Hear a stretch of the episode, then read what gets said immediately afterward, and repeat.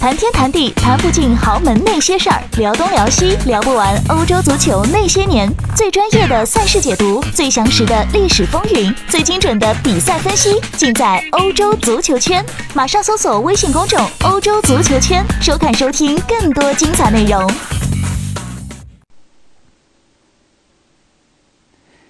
大家好，欢迎收听放看西甲，我是武一帆。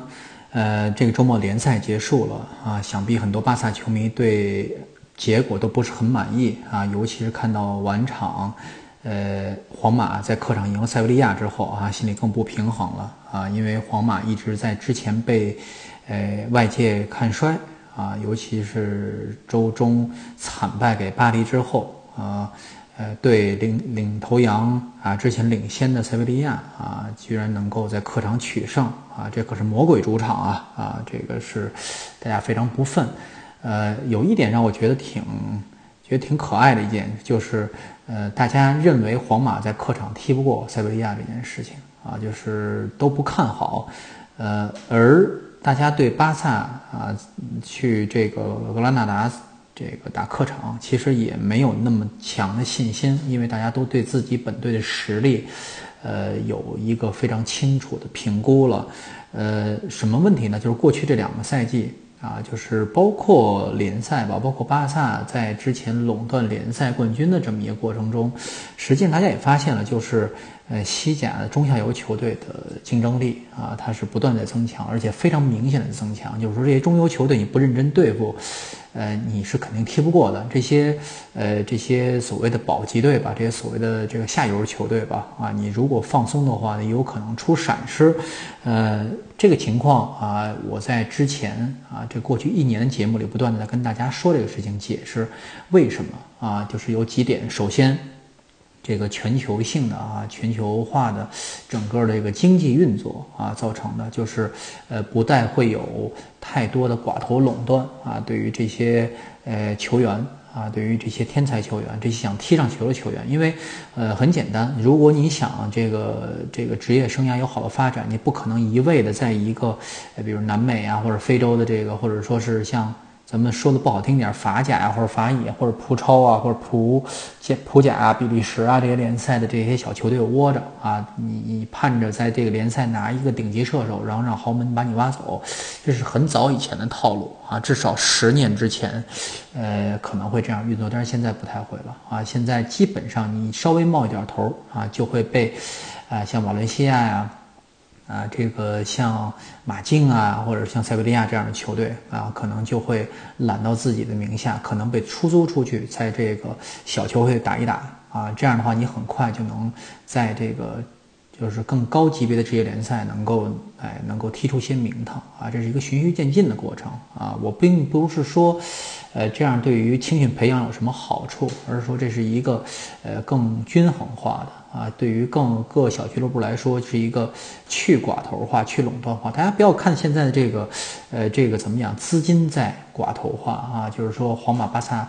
曼城啊，就有钱的球队越来越多，中游球队越来越少啊。中游球队的差距跟反而跟下游球队拉不开了。但是呢，实际上资源怎么样？资源更平均化了啊，这点是肯定的。因为现在小的经济运作非常有特点、非常有针对性的经济运作啊，越来越多了。而一些钻空子的东西，在现在，呃，这个国际足联和欧足联自己的屁股都擦不干净的情况下，啊，就是说也失去了管理力、监管力度啊。比如说乌拉圭，呃，这个有一些球球员啊，挂在马尔多纳多下边啊，这是一个乌乙的球队俱乐部啊，很多。呃，这个像威廉若泽呀，像很多，包括什么吉梅内斯啊，马竞的很多乌拉圭球员，包括智利球员、巴国阿根廷球员，都是通过这样的经济关系。它这是一个皮包公司，因为什么呢？因为这个国际足联禁止第三方这个就是占有球员的呃这个什么呀，就是合同股份嘛，就是合同分成嘛。也就是说，这个。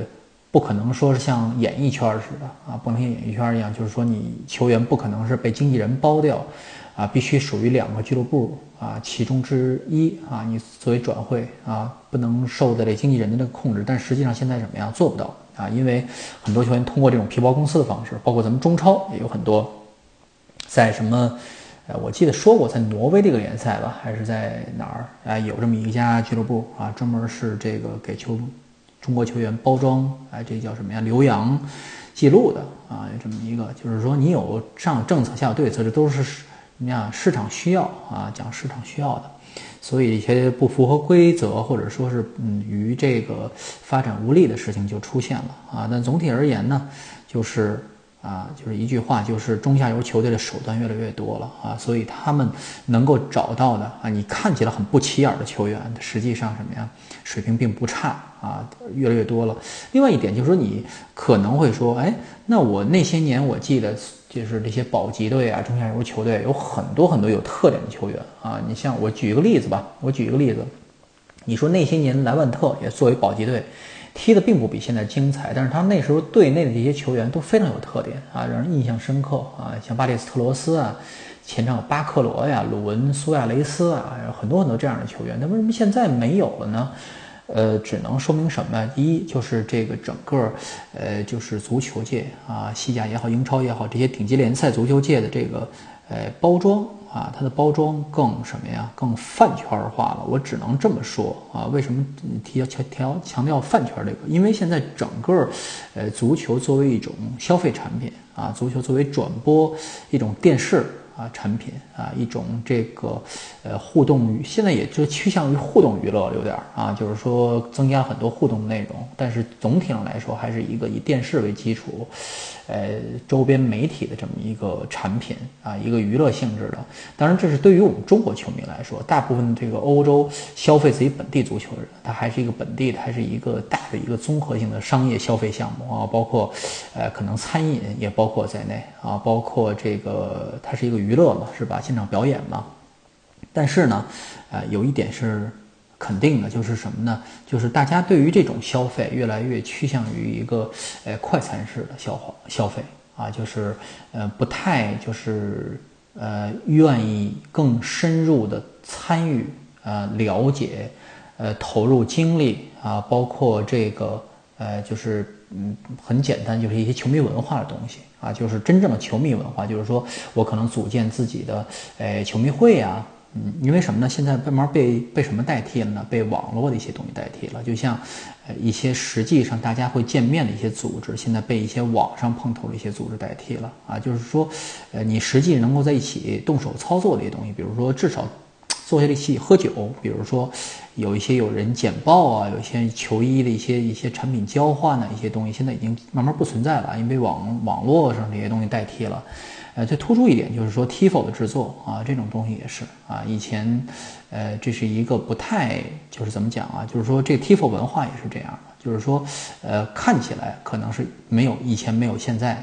精彩，因为现在有更多的什么手段啊，更多的，呃，这个网络连接手段，比如设计图啊、设计草案，包括一些东西都可以用更方便的东西。但实际上呢，呃，失去了一些内涵啊，更多是炫耀自己，失去了一些内涵。呃，我不说扯不扯这些东西，就是说什么呢？就是说大家趋向于一个消快餐消费文化，所以些这些球员其实是一些符号化的东西了。就是说，我知道梅西，我知道 C 罗，哎呀，我就喜欢梅西。至于巴萨踢得怎么样啊，我。可能不关心啊，梅西人迷啊，如果你梅西这个在场上这个表现不好，那就是队友队友的锅啊。我不说梅西吧，因为是梅西，这是一个大家都喜欢的球员，是吧？很少有对他有对梅西有意见的这个。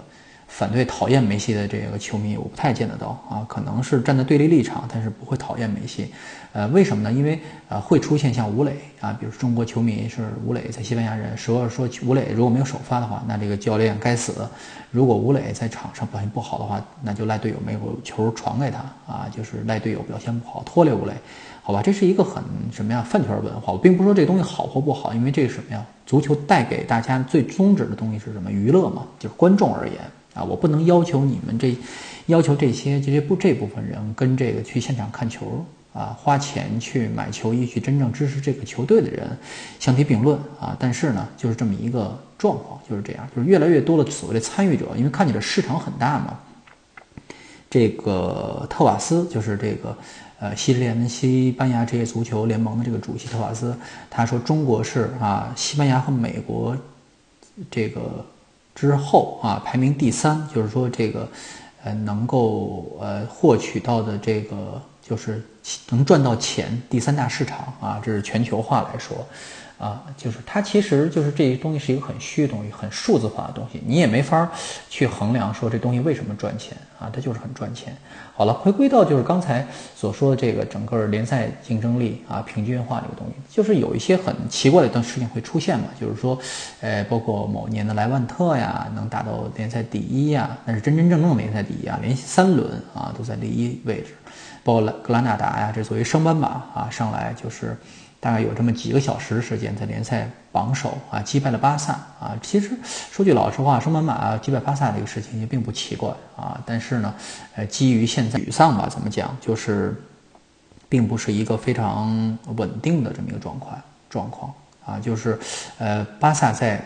之前啊，被大力神刚刚升级大力神击败过，当时大力神在赛季末也降级了啊，这个值得一提，但是呢，也就仅此而已。当时大力神队内还有很多哎值得呃关注的球员，但那个赛季大力神队内有特雷泽盖啊，这个很令人惊讶，说这种这么好球员为什么会在这么破的一支球队踢球？还有谁呢？之前在哎不莱梅踢球的这巴尔巴尔德斯啊，这个啊埃德尔巴尔德斯啊，这个是。啊，巴拉圭巴拉圭国脚小狮王嘛，叫啊，那场他是进了两个球。就是现在你看格拉纳达就没有什么呃特别突出的球员，你认识谁呀？啊，你可能谁也不认识啊，认识索尔达多，这索尔达多刚刚加盟啊，这个格拉纳达。但是格拉纳达这个球队为什么能成功？今天本来编辑想约我写一篇这个稿子，但是呢，呃，实在是不知道，我也没有前些年那些。瞎编的本事，说句实在话，我找出一个点就能，哎，这个头就能摇头晃脑的讲出一番道理来。现在很难了，因为什么呢？确实是看到很多，呃，就是见怪不怪的一些事情了啊。格兰纳达现在能在这个轮次，比如第四轮、第五轮能他打到前四名，其实并没有什么特别奇怪，因为联赛刚开始嘛。啊，就是呃，一旦大家重视你啊，就像阿拉维斯啊，去年的阿拉维斯西班牙，一旦大家重视起来你，你就糟糕了啊。这个事情就小球队就是这样。但为什么啊？这个迭戈带队啊，这个主教练迭戈哎马丁内斯带队能够取得这样的成绩，能击败巴萨？很简单，就是我就在这个之前哎写这个足彩推荐的时候啊，有这么一个问题。当时我这最近这两场都猜错了，瓦伦西亚和这个皇马。啊，我认为 都会这个有这个，嗯，比较顺顺应这个潮流啊。我觉得塞维利亚至少不败吧，啊，没想到输球了。那瓦伦西亚，我觉得呢，赢莱加内斯，榜尾了莱加内斯怎么能赢吧？啊，没想到继续了去年的传统。哎，有些这样的问题，就是说巴萨什么问题？巴萨是，呃，确实消耗太大了。现在他的阵容并没有呃应付这个，呃，他的阵容现在伤病很多，而且很多。哎，这个现在不适不适应用的球员，比如像登贝莱这样的啊，我不是说故意黑他，但是大家也已经看到了，他即便伤愈以后，也不能说当一条大腿使啊，这么一个状况，还失去了库蒂尼奥，呃，这么一个他被大家破鼓万人锤，实际上是什么呀？很管用的一个球员。说句实在话啊，他不能跟之前的那个安德烈戈麦斯比啊，这是不太一样。虽然安德烈戈麦斯也是好球员，但是确实是啊，不能同。同日而语啊，就是，嗯，格拉纳达这样的球队为什么能赢？主要是，呃，这个教练啊，那个马丁内斯和这个，呃，他带整个这个球队的过程中啊，他自己没有一个特别实实际上贯彻始终的一个风格，他跟埃瓦尔都不一样，埃瓦尔能看出他的具体套路来，是吧？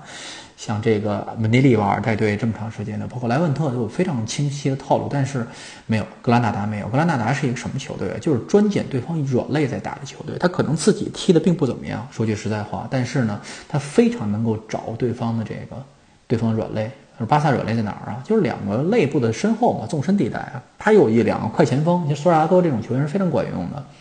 他这个老球员是有经验，而且有冲击力、有实力、有射术的这么一个球员啊。他这个拿过本土金靴的呀，不了的人物啊，入选国家队的呀。所以他的前场这个搅动能力是巴萨其实非常怕的，尤其是后场两个长传，就抓你的这个这个什么呀，就是球员失误嘛。如果开场如尼奥尔没有那个失误，可能格兰纳达在冲十分钟之后可能就缩回去了，就不再会再再这什么了啊，再不再会尝试了。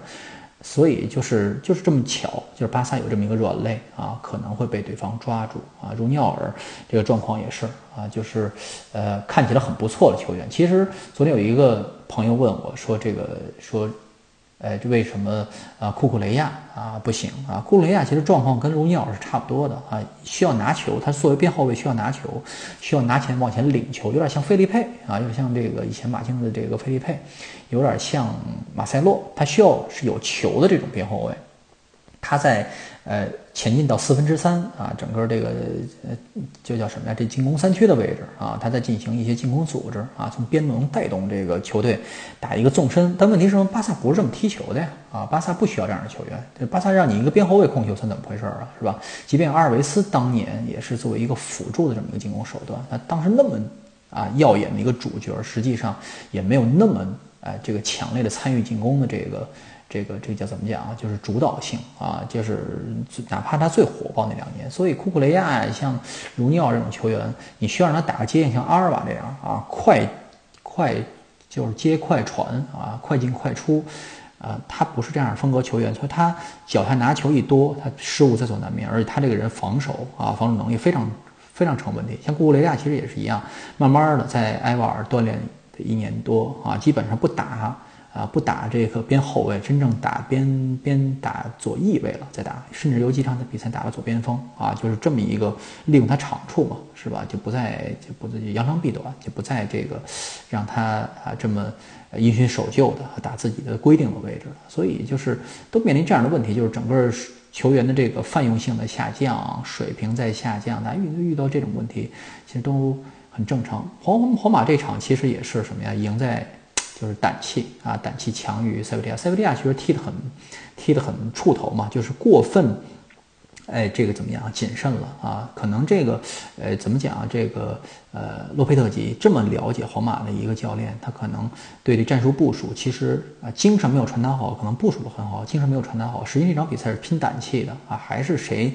呃，谁更敢做动作，谁就能有有好的。就是塞维利亚还是想踢得太套路化了，他专想打这个皇马的这个中场软肋，实际上没有把握住啊。皇马你看他其实没有更好、更多的这个中场，呃，轮换人员了，就这套了啊，就是死到死了。我最多只能在前场进行调整或者后场进行调整，但是呢，啊，塞维利亚没有抓住这个弱点。他实际上塞维利亚的中场什么呀？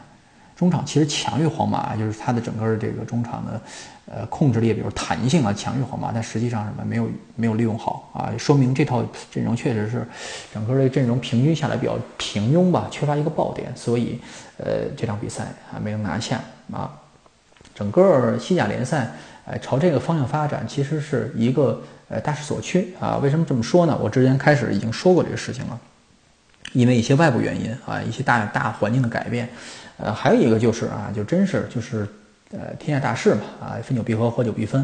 我在记得在大概十年前，可能十几年前吧，啊，就十年前，可能是，呃，编辑部曾经安排我跟梁红叶老师写一个叫什么呀，有点打擂性质、有点辩论性质的一篇东西。就当时，呃，就是结束了塞维利亚，呃，就是搅局。啊，就是之前瓦伦西亚搅局，包括再之前就是拉科搅局的这个时代啊，零到了有，从一九九九年，呃，一九八年、九九年，一直到大概零六、零七、零七、零八这些年啊，基本上结束这么一个，呃，有第三方搅局的这么一个状态啊，进入了一个皇马巴萨啊，这个就是赌，就叫什么呀？啊，二人转的这么一个状态啊，说这样的一个状况有没有利，是不是有利于西甲发展？我当时被分配到的任务啊，是这个啊，这个这样好，这样对啊。当然，这是一个啊安排下，大家也都参有参加过辩论赛，我看过辩论赛，也都知道这个不是一个我的真正的观点啊。实际上反过来，其实反而蛮合适，因为我一直在写其他的这些呃这些球队，但是呢啊，就这么安排的，写这么一篇东西啊，还引起了不不少的不小的反响，还是。就是跟梁红叶，当然梁红叶说这样不好啊，这个还是百花争百花齐放比较好啊。但是呢，呃，这个事情就是你要经历过这么一圈儿啊，包括中间马竞，呃，稍微冒了一下头，有三四年时间，实际上现在呢，也只能说是争争老二啊，老三能保证争老二的一个状态。他投入可比那些年的瓦伦西亚、塞维利亚可多多了啊，就是说现在很难啊。但是呢，现在。我估计啊，就是从去年过去这几年开始啊，就是又会出现啊一个像稳定的，可能皇马或巴萨有一方可能会掉下来这么一个状况，啊，就是就是大家有一个心理准备，就是不要对一个状况啊，都有这么一个呃历史这么一个很快，如果这一波能调整过来啊，就很快能够进入一个另一个稳定的时期，但是也有可能是一个大环境彻底翻天覆地的一个变化啊，谁也说不好，因为现在整个这个世界的经济格局啊，所以这些传统的势力啊才会啊这个没有更好的发展。好，本期就说到这儿，好，谢谢大家，咱们下期再见。